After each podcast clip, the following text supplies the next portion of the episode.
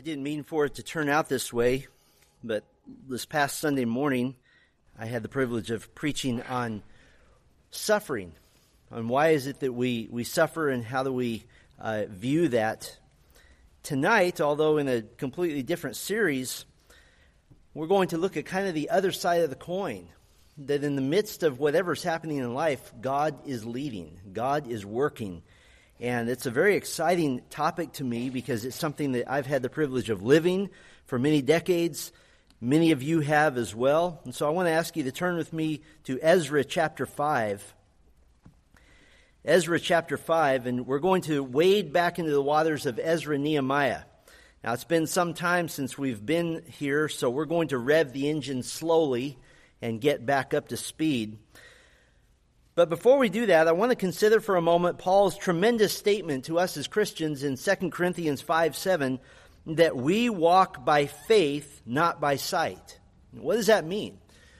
Well, in the context of 2 Corinthians 5, Paul is speaking that of the fact that we have courage in this life because of the great blessings coming our way in the next life, being at home with the Lord. We talked about that this morning.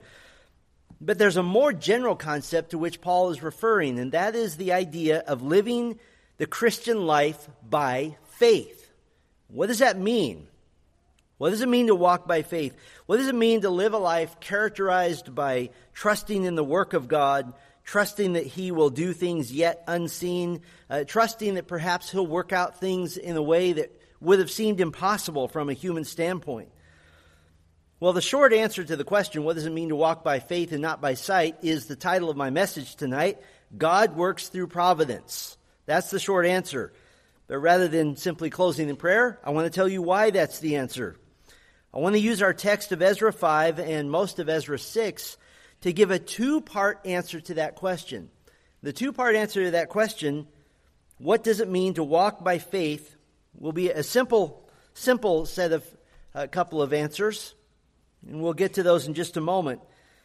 We'll flesh out the answer that God works through providence. But I think we should get back up to speed with the book of Ezra and Nehemiah. We were literally in a different building the last time we were in this book. So we're going to rev the engine pretty slowly this evening and get back up to understanding this book. It's a complex book. Once we do some preparation there, then we'll dive into Ezra 5 and 6 and see the two-part answer to the question, what does it mean to walk by faith and not by sight? So let's remind ourselves of the significance of Ezra and Nehemiah. This is one long book which takes place over an historical period of 114 years. And so it's quite a vast chunk of Israel's history. And we've called this entire series in Ezra and Nehemiah, Great is Thy Faithfulness. Let's review why God's faithfulness is on display in Ezra and Nehemiah. We're going to go all the way back to the beginning of Israel's history just to get revved up to speed here. God formed the nation of Israel when He rescued them out of Egypt with a purpose, and that was to be a kingdom of priests, a holy nation, to make God big in the world. Israel was to be the message of God to a watching world. And He had a destination for them. He had a place for them, a land flowing with milk and honey, Deuteronomy 6:3. But God didn't just randomly pick any nation to bless and to be the conduit of the knowledge of God to the world. It wasn't a random act. He formed this nation from one man, Abraham, and He made promises. Genesis 12, God promised to make Abraham into a great nation. And what goes with that nation? First, land. Genesis 15, Genesis 18, and so forth, gives the exact boundaries of the promised land. Genesis 15, 18 through 19, rather. The exact boundaries. This is not a theoretical, metaphorical, symbolic concept. There's actual boundaries for God's will for Israel's land. But the land wasn't just promised as land. The land was promised as an eternal inheritance, eternal land. In Genesis 13:15, God promised that this land would belong to the descendants of Abraham forever. And so God has promised that the descendants of Abraham would have a specific land as a nation, and this nation will last forever and ever. God made other promises to Abraham. He promised that He would give a ruler. He would give a king. Genesis 22:17 speaks of a specific singular seed or offspring of Abraham, one man who will be kingly, one man who will possess the gates of his enemies.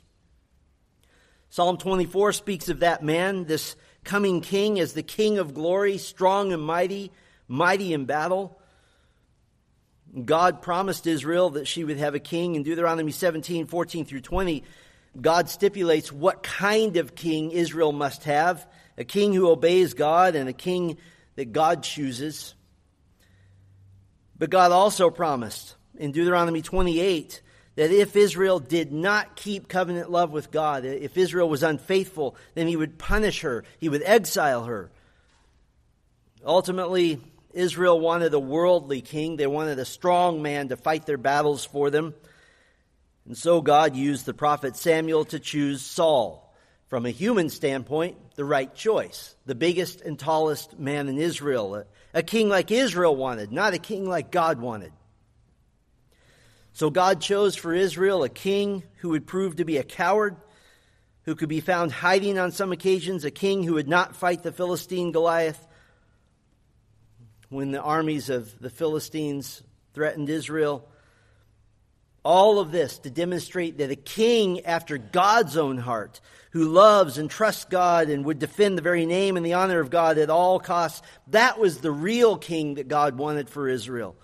And so when Saul was cowering, offering to pay others to fight the Philistine giant Goliath, a boy named David, the son of Jesse, he came forward and he fought Goliath, and he fought by faith and for the honor of God. In fact, first Samuel 17:45 through 47 records that not only would David kill Goliath, David told Goliath in advance that he was going to do it. And he was going to do it by God's power, quote, so that all the earth may know that there is a God in Israel. And of course, this is David. In the previous chapter, in 1 Samuel 16, at God's direction, in a very quiet ceremony, Samuel anointed David the next king of Israel, a man that God said was a man after his heart. God promised David in 2 Samuel 7 that the king of Israel who would reign forever would come from him, would be a Davidic king. Now, I give you all of this history because we have a bunch of things seemingly all jumbled up here. You have first the Abrahamic covenant. God promised Abraham that from his body would come a nation who would possess the promised land forever. And from Abraham would come this singular seed who in kingly fashion would possess the gates of his enemies. This was an unconditional promise. It is going to happen. But then mixed in there you have the Mosaic covenant or the Israelite covenant. This is a conditional promise that God would bless Israel in all her ways in the land only if she was faithful to covenant love and obedience. And God would give a king, but the king must be obedient as well. And if Israel did not fulfill covenant love, then ultimately God would exile her to a foreign land. And just to throw in one more variable, you have the Davidic covenant, God's covenant with David, that this nation of Israel would have a king descended from King David who would fulfill all righteousness and would reign forever and ever and ever in the land of Israel. So how can all of those things be true at the same time? David had a son, Solomon, and Solomon laid the groundwork for the failure of the kingdom of Israel by his own covenant disloyalty. Solomon's son Rehoboam lost the kingdom in just 24 months, with 10 tribes splitting to the north and 2 staying to the south. Now there's 2 kingdoms. In 722 BC, the northern kingdom, the 10 tribes, were decimated by Assyria in judgment for her covenant treachery. And now all that was left of Israel was the tiny southern kingdom of Judah, and she was hanging on by a thread. Morally, she was bankrupt. Religiously, she was empty. And there were only a few, precious few faithful, continuing in true faith in God. The prophet Habakkuk cried out to God about the injustice in the land, the covenant treachery. Habakkuk 1:2, the prophet cries out, "Oh, Yahweh, how long shall I cry for help and you will not hear?" And so God answered in Habakkuk 1. He promised to fix the problem, but not in the way Habakkuk expected. God promised that conquest and exile was coming. He promised Habakkuk that true to his word to Israel 800 years earlier when he gave this warning to them in Deuteronomy 28, the Babylonians were coming and they were going to decimate Israel and carry off many of her people. In 605 BC, Babylon came and carried off the best and brightest of Israel. In 597, they came back and did it again. And finally, in 586 BC, Nebuchadnezzar came and dealt the final blow. He destroyed Jerusalem. He wiped out the land. He killed the livestock, cut down the trees. He made the land basically unlivable. And right during that time, the prophet Jeremiah, after years and years of warning Judah, witnessed the destruction of Jerusalem, and he records his grief and his anguish in the book of Lamentations, chapter 1, verse 1, "How lonely sits the city that was full of people. How like a widow she has become. She who is great among the nations, she who is a princess among the provinces has become a slave." In fact, Jeremiah pictures himself as Jerusalem, utterly destroyed. Lamentations 3, 1 through 6, "He has felt the wrath of God. God has broken his bones. God has made him to dwell in utter darkness." And further in chapter 3, he describes God as a bear waiting to tear him to pieces. And it has happened. Now this city that once was a princess among all cities is now a ghost town. And Jeremiah is devastated. Israel is gone. But then Jeremiah writes in Lamentations 3, beginning in verse 21, "But this I call to mind, and therefore I have hope. The steadfast love of the Lord never ceases. His mercies never come to an end. They are new every morning. Great is your faithfulness. The Lord is my portion, says my soul. Therefore, I will hope in him." What was Jeremiah's hope? His only hope was the fact that God is faithful, that God made promises and God always keeps his promises. His hope with this was that these three covenants, the Abrahamic covenant and the Davidic covenant and the Mosaic covenant, they must all be working together somehow. That if God promised Abraham a nation with a king forever and ever in the promised land, an unconditional promise, and that if God promised Israel in the Israelite covenant, the Mosaic covenant, a conditional promise, that blessing would remain as long as Israel was faithful, but if they disobeyed, the nation would be destroyed, and that if God promised unconditionally to King David that his offspring would defeat all of Israel's enemies and would reign over Israel forever and ever, the only conclusion that is logical is that God is going to restore the kingdom of Israel. Why? Because great is thy faithfulness. God is faithful. And all over the Old Testament, Hosea 3, Joel 2, Amos 9, the book of Obadiah, Micah 4, Zephaniah, and in particular, the prophet Jeremiah, we see countless promises to Israel that she'll be restored as the kingdom. Jeremiah 25 and 29 contain the specific promise that the exile will only last 70 years before a remnant of Jews are allowed to return to Judah, to what is left of what was once the great kingdom of Israel. And as we saw when we began Ezra and Nehemiah, the drama of the return of Israel to her land begins in the first year of Cyrus, king of Persia, 538 BC, some 68 years after the first exiles were taken, and in 2 more years, the foundation of the Temple of Jerusalem would be laid once again, bringing us to 70 years, just as Jeremiah prophesied. So why would God give this book of Ezra and Nehemiah to Israel? The story of their return. This is a history of God's faithfulness in the very recent past from the vantage point of the original readers. Ezra and Nehemiah is proof that God has been loyal to his covenant with Israel as given through the Abrahamic covenant, that he's keeping his promise to form them into a nation forever. But the big question and the gigantic surprise of Ezra and Nehemiah is the question, would Israel be able to be faithful this time? Or would something new have to happen? And we saw that the people made a great start, even getting the foundation of the temple built very shortly after arriving. But as you read Ezra and Nehemiah, what we're finding is that something new is going to have to happen. There's going to have to be a new direction because the people already begin falling into rebellion and sin. They continue abandoning God's law and the prescribed worship of God. And ultimately, Nehemiah, at the very end of Ezra and Nehemiah, the whole book ends with Nehemiah praying a prayer, "Remember me, O my God, for good."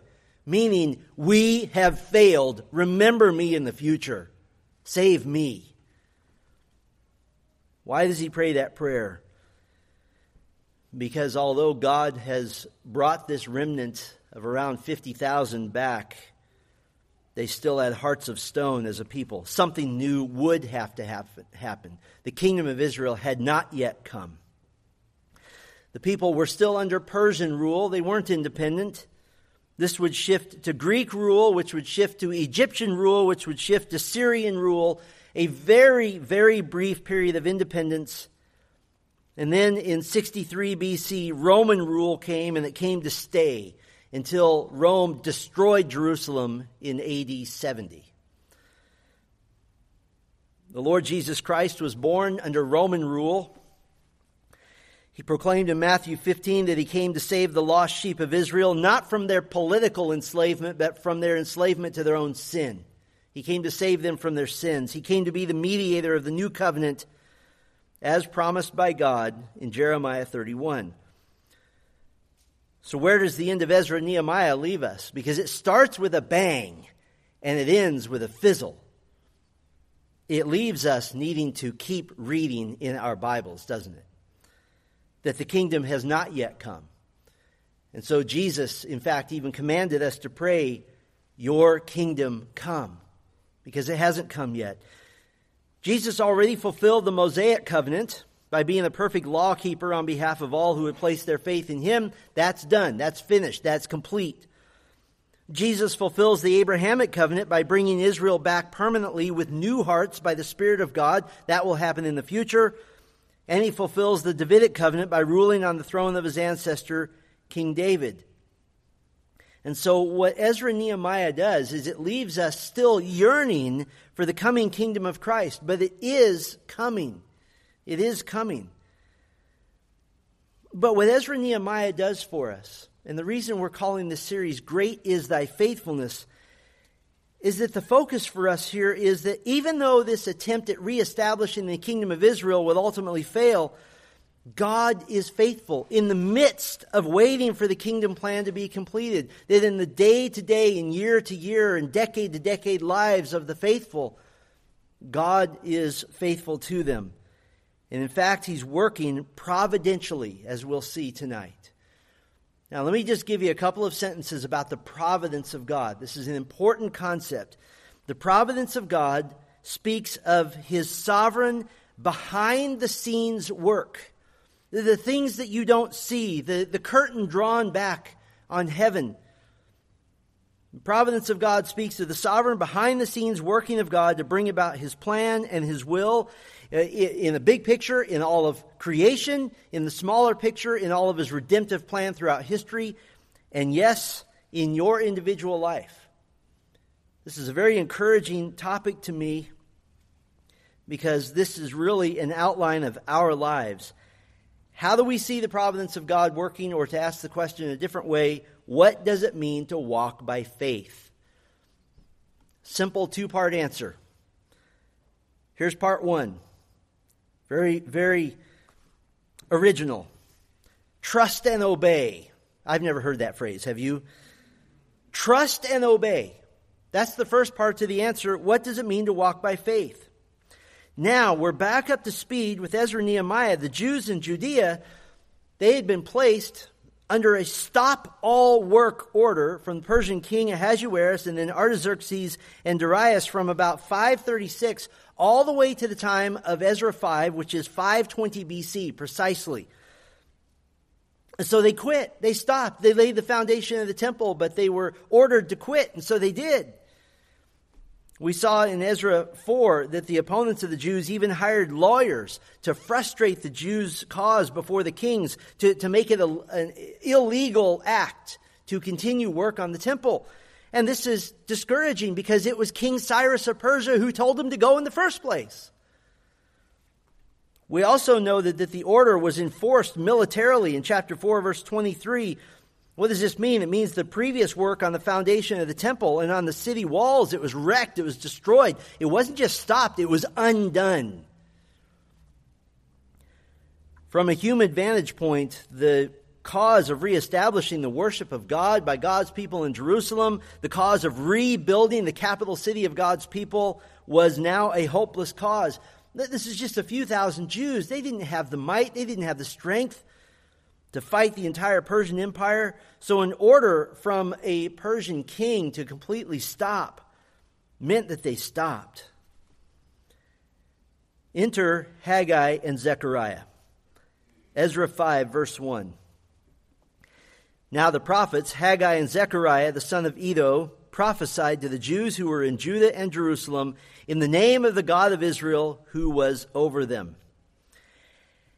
Haggai came back with the original group of Jews, of exiles, as recorded in Ezra 2. He's simply called the prophet, meaning that he was the leader of the two, with the younger Zechariah following his lead. Zechariah is listed as the son of Edo, but Zechariah 1 verse 1 clarifies that Edo was actually his grandfather. This was a very normal biblical practice to skip generations in genealogies. But Zechariah is listed here as the son of Edo to give a very clear emphasis. Edo was one of the priests who returned with Zerubbabel to Jerusalem back in 537, 536 or so. Nehemiah 12:4 tells us this. But there's two important reasons for this listing of Edo as Zechariah's father. First of all, Zechariah, we see the emphasis here, comes from a priestly family. And so God using him, using one of the spokesmen for God, was very significant.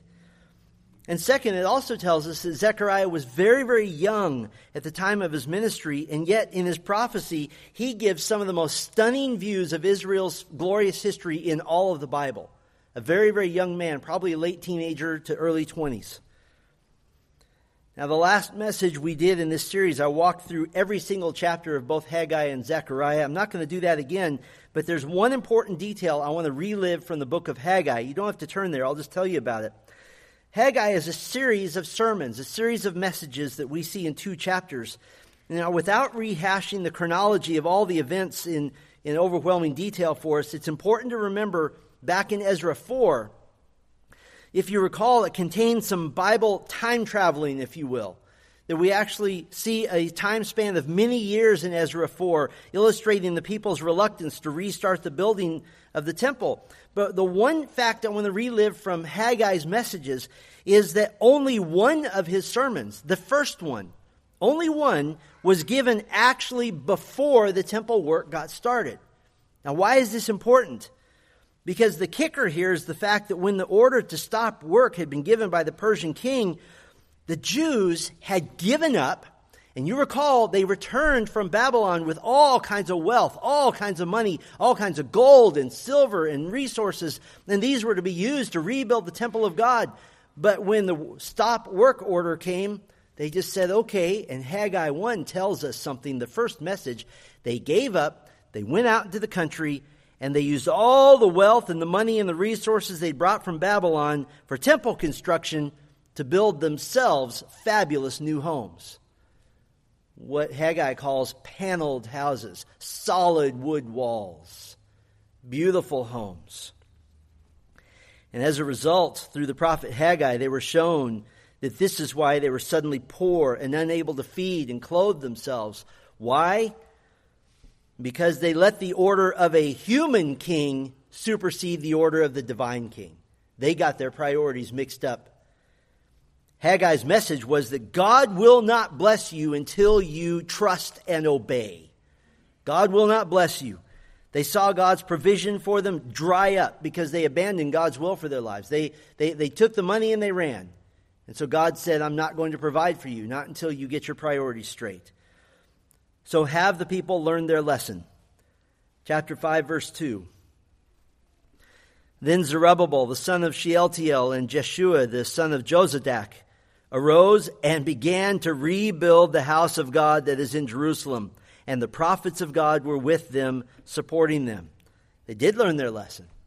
The rebuilding of the temple did begin, but not because the elders were waiting for some sort of human confirmation of permission, but rather because the word of God through Haggai and Zechariah pointed them toward obedience. And of course, as so often happens in the midst of obedience, what begins immediately? Opposition and problems. Verse 3. At the same time, Tattenai, the governor of the province beyond the river, and Shethar-bozenai and their associates came to them and spoke to them thus, "Who gave you a decree to build this house and to finish this structure?" They also asked them this, "What are the names of the men who are building this building?" Tattenai was the Persian-appointed governor of Judea, the province beyond the river Euphrates.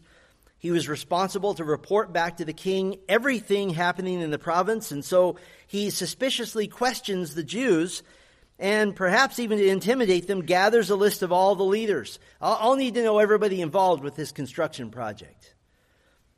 But Tattenai was a governor under an all-powerful, tyrannical, despotic king. And this king was a law unto himself, and so Tattenai had a problem. Like all bureaucrats, he was trying to please everyone, particularly his boss.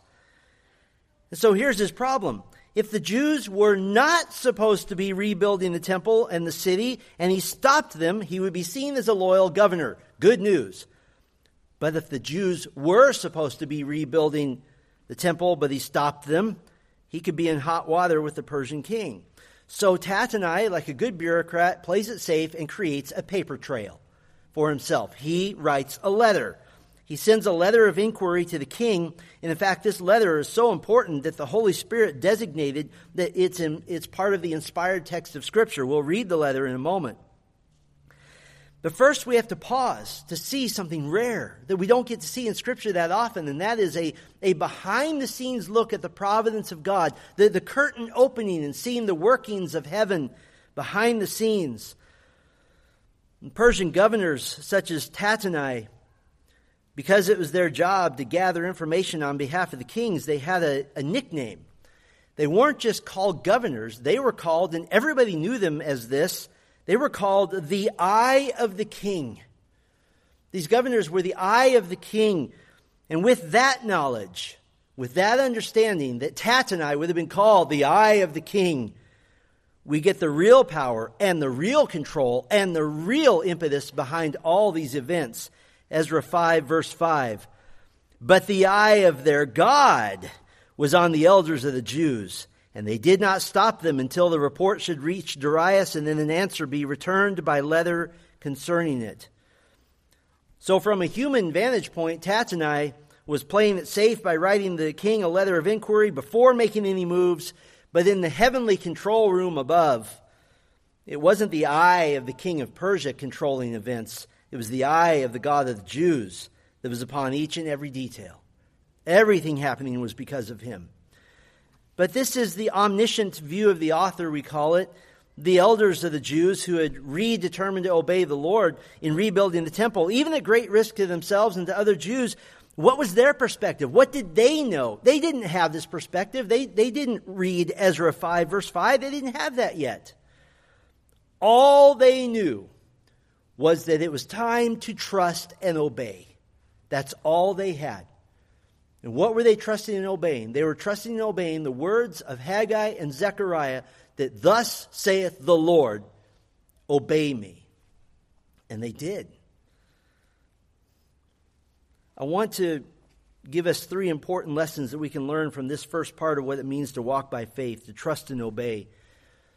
This is really one of the core principles of living the Christian life. And I'd like to just camp on this for a bit. The first lesson is that when you intentionally revolve your life around kingdom priorities, God will fulfill his purposes through you. That when you intentionally revolve your life around kingdom priorities, God will fulfill his purposes through you. You can count on it. You can look for it. Now, what does this mean? It means that you can pick any area of your life addressed in Scripture, which is all of them, and you can center that life, that area of life around kingdom priorities versus just trying to get God to do things for you for your own sake. And this is really the difference in perspective between cultural Christianity and biblical Christianity. We don't ask the Lord to help us just because we want help. We ask for his help centered around kingdom priorities. Let me give you a couple of examples. If you're a business owner, yes, you may pray, Lord, make my business prosper. Amen. And that's perfectly fine if you want to do that. But if that's the extent of your thinking, what you've really done is fallen into the trap of cultural Christianity that sees faith in Christ as some sort of addition, some sort of addendum, some sort of appendix to add on to my life. That God is here to make my plans happen. Lord, make my business prosper. Instead, this is what the Christian that's centering his life on kingdom priorities prays. Lord, prosper my business in order that I might first and foremost provide for my family, because that's what you've called me to do. But I also pray to be a good and godly witness for the gospel to my employees and customers. Lord, I also pray for courage to be faithful in the onslaught of political correctness and totalitarian godlessness that might threaten my courage to stand for Christ. Lord, as you prosper my business, I desire to greatly support the work of the kingdom. Let me trust you even as I obey you. Lord, prosper my business because Grace Bible Church just added 2 missionaries and I want to help them. You see the difference? This isn't just praying to tack God's will and God's blessing onto your will. It is to center everything on kingdom priorities. Let me give you another example. If you're a wife, you may pray, Lord, help my marriage so that I can enjoy my life more. Okay. Or you can pray, Lord, make me the woman you would have me to be. Help me this day to honor my Savior, who is my heavenly husband, by having a truly humble and submissive heart toward my husband. Help me to love him and to cherish him, to honor him as you've commanded. Lord, I know that my children are watching and that my brothers and sisters in Christ are counting on a good example to encourage them as well. And Lord, with godlessness so rampant in human relationships today, let me be different. Let me be a light, all for your glory and for your sake. Let me trust you even as I obey you. And when your life revolves around kingdom priorities, I promise you, God will fulfill his purposes through you. He will. The second application, and I'm going to speak this in the negative because I think it's important sometimes just to be blunt. It is dishonoring to the Lord to attempt to live safely and without risk at all times. It is dishonoring to the Lord to attempt to live safely and without risk at all times. From a human perspective, what the Jews did in Ezra 5, receiving a cease and desist order, and so they used their resources to go build themselves houses. From what you could see with your eyes, that's a reasonable decision. Okay, we don't want to make the government mad, so we'll use these resources and go build houses. It was a safe decision. It was a risk-free decision. But you see, the riskiest thing you can ever do is step foot outside of God's will. Haggai's rebuke of them and the Jews' subsequent decision to become obedient again, to restart building the temple by faith, indicated God's displeasure. I want to be very clear about this. Obedience to the Word of God often means doing that what does not seem safe. It means doing what doesn't mitigate risk. But if your life is characterized by safety and mitigating risk, that's not a life of faith. For a husband to love his wife without regard for what he may or may not receive in return, that's a life of faith. That's not safe. For a wife to honor and respect a sinful man who may or may not ever soften up and grow up in godliness, that's a life of faith. That's not safe. For a man to give to the work of the kingdom in a time when gasoline costs more than milk, that's not a life of safety. That's faith. For a man to spend time with his family, even though his budget is tight and it's tempting to work 90 hours a week, that's a life of faith. It's not safe. For Grace Bible Church to purchase a building that looks like a former lumberyard because it's a former lumberyard and believe that God can be honored and glorified and souls saved here, that's a life of faith. That's not safe. We don't operate in safety. You know how God got the Jews to learn how to be unsafe? He gave them the Sabbath.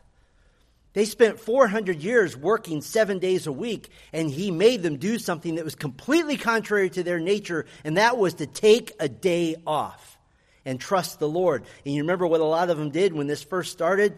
That they started trying to gather a whole bunch of extra of the manna that was coming down, and what would happen? It would go bad if they didn't trust the Lord. Let me ask you a question. How do you want your life to end? I don't mean the method. That's not up to you. That's the Lord's will. The Apostle Paul and the writer of Hebrews calls the Christian life a race. How do you want to cross the finish line? Some Christians want to cross the finish line in relief that they played it safe. Whew, I made it. Nothing too bad happened. Here's what you ought to want. You ought to want to cross the finish line with your feet on fire. You ought to cross the finish line running across going, woo, that was incredible. What a race. Looking back on the countless times that you trusted and you obeyed the Lord, and you look back on your life and you say, look how God got me out of this. Look how God helped me here. I was about to go off a cliff here and he saved me. I didn't even know the cliff was there. Look at all the prayers he's answered. And you crossed the finish line in victory, not having played it safe, but having lived by faith. Don't play it safe. There's one more application. We'll take this straight from our text. The prophets of God go with you as you trust and obey. The prophets of God go with you as you trust and obey. Did you see that tender phrase at the end of verse 2? And the prophets of God were with them, supporting them. Remember, most of the messages of Haggai and Zechariah were given while they had already restarted building the temple. They were receiving these incredible sermons. They heard from Haggai chapter 2, be strong, all you people of the land, declares the Lord. Work, for I am with you. My spirit remains in your midst. Fear not. They heard from Haggai chapter 2 telling Zerubbabel, I am about to shake the heavens and the earth to overthrow the thrones of kingdoms. And of course, from Zechariah, they heard from the angel of the Lord, the pre-incarnate Jesus Christ. They heard the visions of the coming victory of Israel, the coming of the King of all the kings who would reign from Jerusalem someday. Wouldn't it be great to have prophets of God with you as you trust and obey? But we do, don't we? We do. After all the glorious instructions for the church at Corinth, Paul ends his first letter, my love be with you all in Christ Jesus. Amen. And as God's appointed representative, we sense the love of God expressed through the love of our beloved brother Paul. One that we've never met, and yet he's with us every day, isn't he? Don't you get the encouraging smile from our brother Peter when he ends his first letter, reminding all of us that after you have suffered for a little while, the God of all grace, who has called you to his eternal glory in Christ, will himself restore, confirm, strengthen, and establish you. Can't you almost picture the joy of what it would be like for a little old man named the Apostle John to amble into the back door here? Just as he told the recipients of 2 John, I hope to come to you and talk face to face. These apostles, these prophets of God, these brothers, they're our brothers. And they have left their inspired commands and encouragements with us to be a lamp shining in a dark place. And in fact, that was Peter's encouragement about the Word of God. 2 Peter 1:19, and we have the prophetic word more fully confirmed, to which you will do well to pay attention, as to a lamp shining in a dark place, until the day dawns and the morning star rises in your hearts, knowing this, first of all, that no prophecy of Scripture comes from someone's own interpretation, for no prophecy was ever produced by the will of man, but men spoke from God as they were carried along by the Holy Spirit. Oh, as the prophets of God go with me, what I'm actually taking are the very words of the Spirit of God. That's encouraging. So what does that tell us we can do? Trust and obey, for there's no other way to be happy in Jesus but to what? Trust and obey. I want that to stay in your mind. The first part of the answer to the question, what does it mean to walk by faith, trust and obey? The second part of the answer to that question, what does it mean to walk by faith? Expect to see God work. Expect to see God work, even when life is difficult, even when things you didn't possibly imagine would happen to you, even when suffering hurts. Expect to see God work. Now we see the bureaucratic, careful, and cautious letter from Tattenai. And this is inspired by the Holy Spirit, and I'd like to take time to read this letter. Chapter 5, verse 6. This is a copy of the letter that Tattenai, the governor of the province beyond the river, and Shethar-bozenai and his associates, the governor who were in the province beyond the river, sent to Darius the king. They sent him a report in which was written as follows.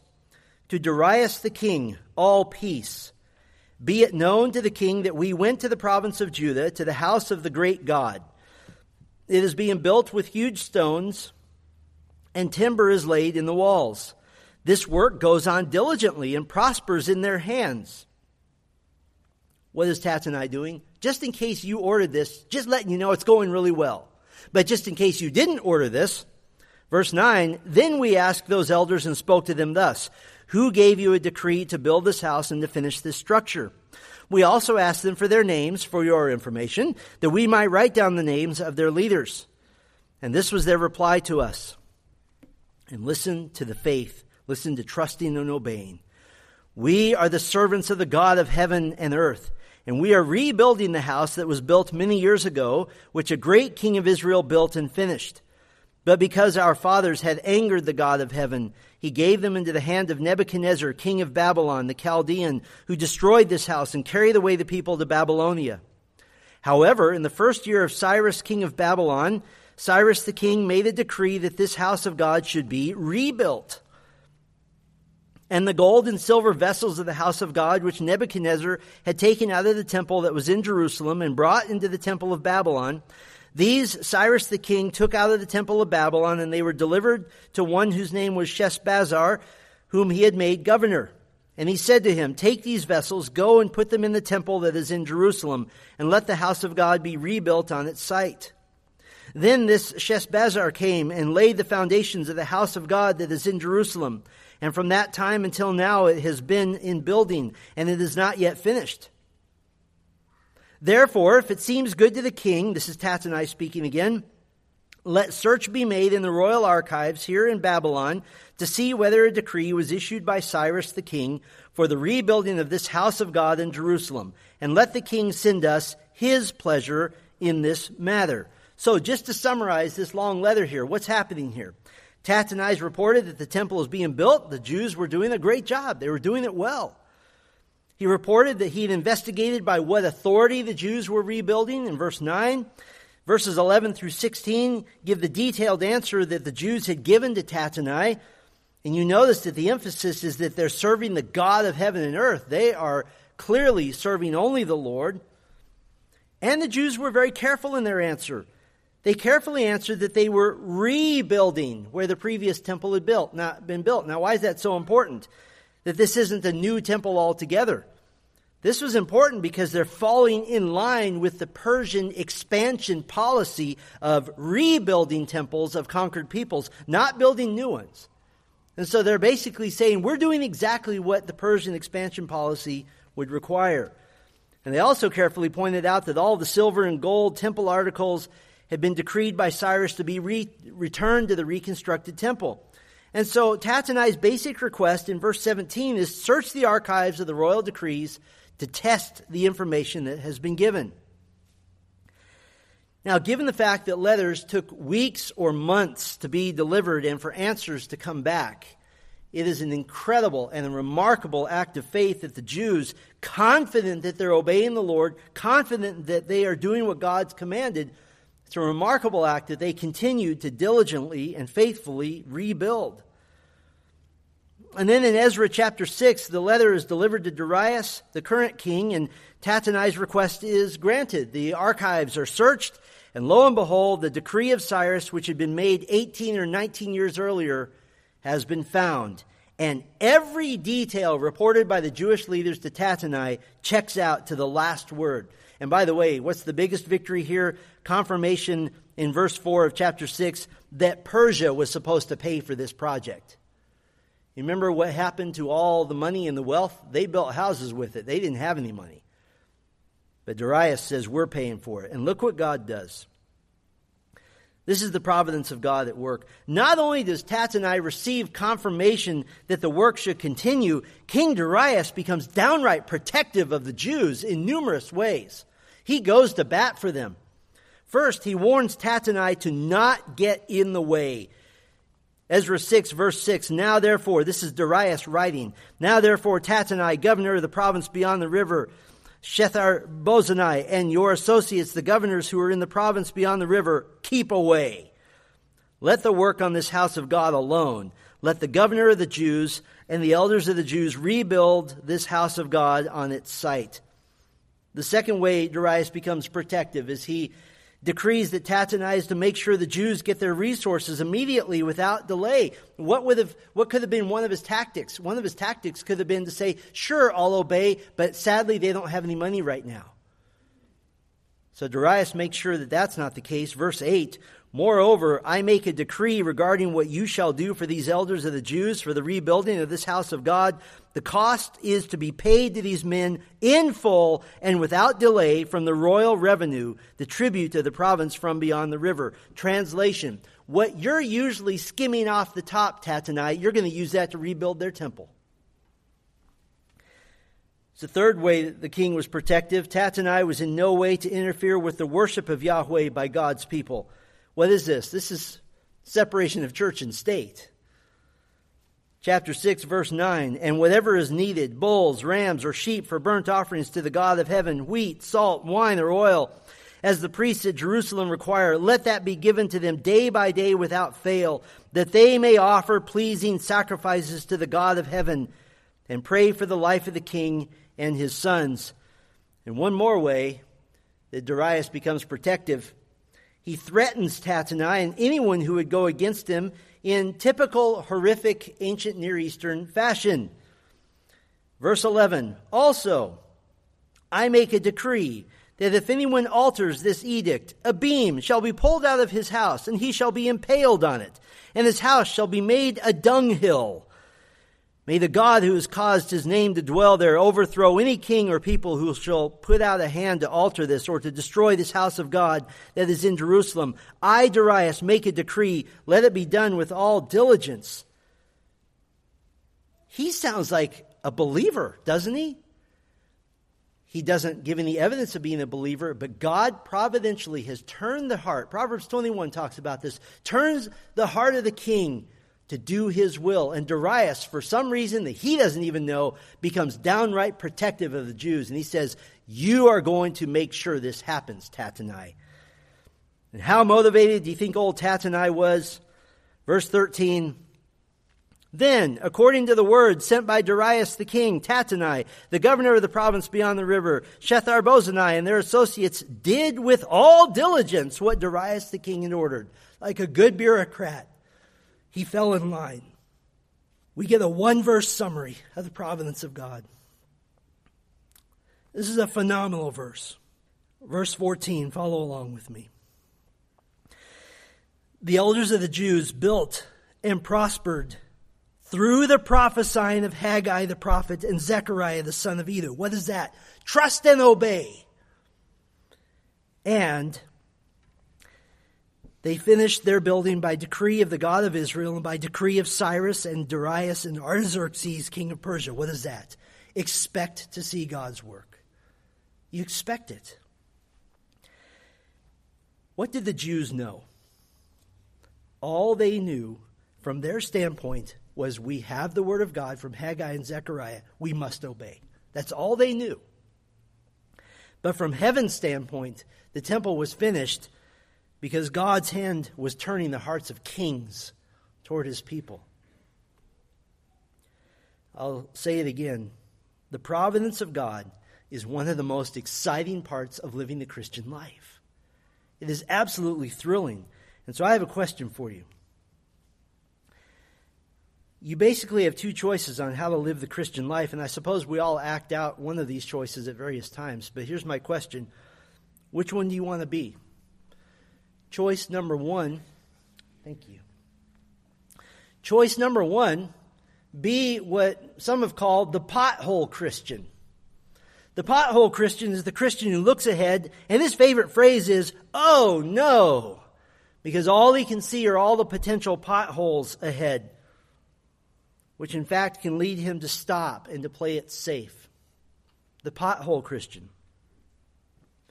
Or you can be what some have called the destination Christian. The destination Christian is the Christian who looks ahead, fully knowing the potholes are there. But his favorite phrase is, "I can hardly wait to see how God works this out this time," because he's seen it so many times before. And he presses the accelerator and he drives forward in obedience to the Word of God. The idea, if you want to continue the metaphor of the Christian life as driving on this road, the idea is to not get your vehicle across the finish line in perfect condition. Whew, I avoided all the potholes, I changed the oil at just the right time, the paint job is perfect. No, the idea is for the vehicle known as your life to get across the finish line on fire. You jump out and look and like, woo, we made it. Praise the Lord. And yeah, you hit some of those potholes going full speed, but you trusted the Lord. You trusted him. Here's a summary from Ezra 5 and 6 of how to do biblical counseling. You ready for this? In 1 minute or less. How to do biblical counseling. What does the Word of God say? Do that. Trust and obey. Don't worry about the outcome. What does that mean? Expect to see God work. He might not work the way you want him to, but he will work. You know what often makes counseling take so long? Trying to convince the believer to trust and obey. To just trust the Lord with an abiding peace that obedience is always the only option, that you might observe and build a long, legendary history of God's mighty works in your life. The reason counseling often takes so long is because it takes time to convince the Christian that results are not their worry. Obedience is. You see, when the Lord Jesus provided for your salvation at the cross, when the grace of God was applied to your sin debt, when it completed your reconciliation with God, Jesus also promised you something. He promised that he would never leave you, that he would never forsake you, but he also insists on obedience and on trust as the precursor to his providential work. I want to ask one last question. If someone were to write your life story, could you fill that book with accounts of God's amazing providential workings?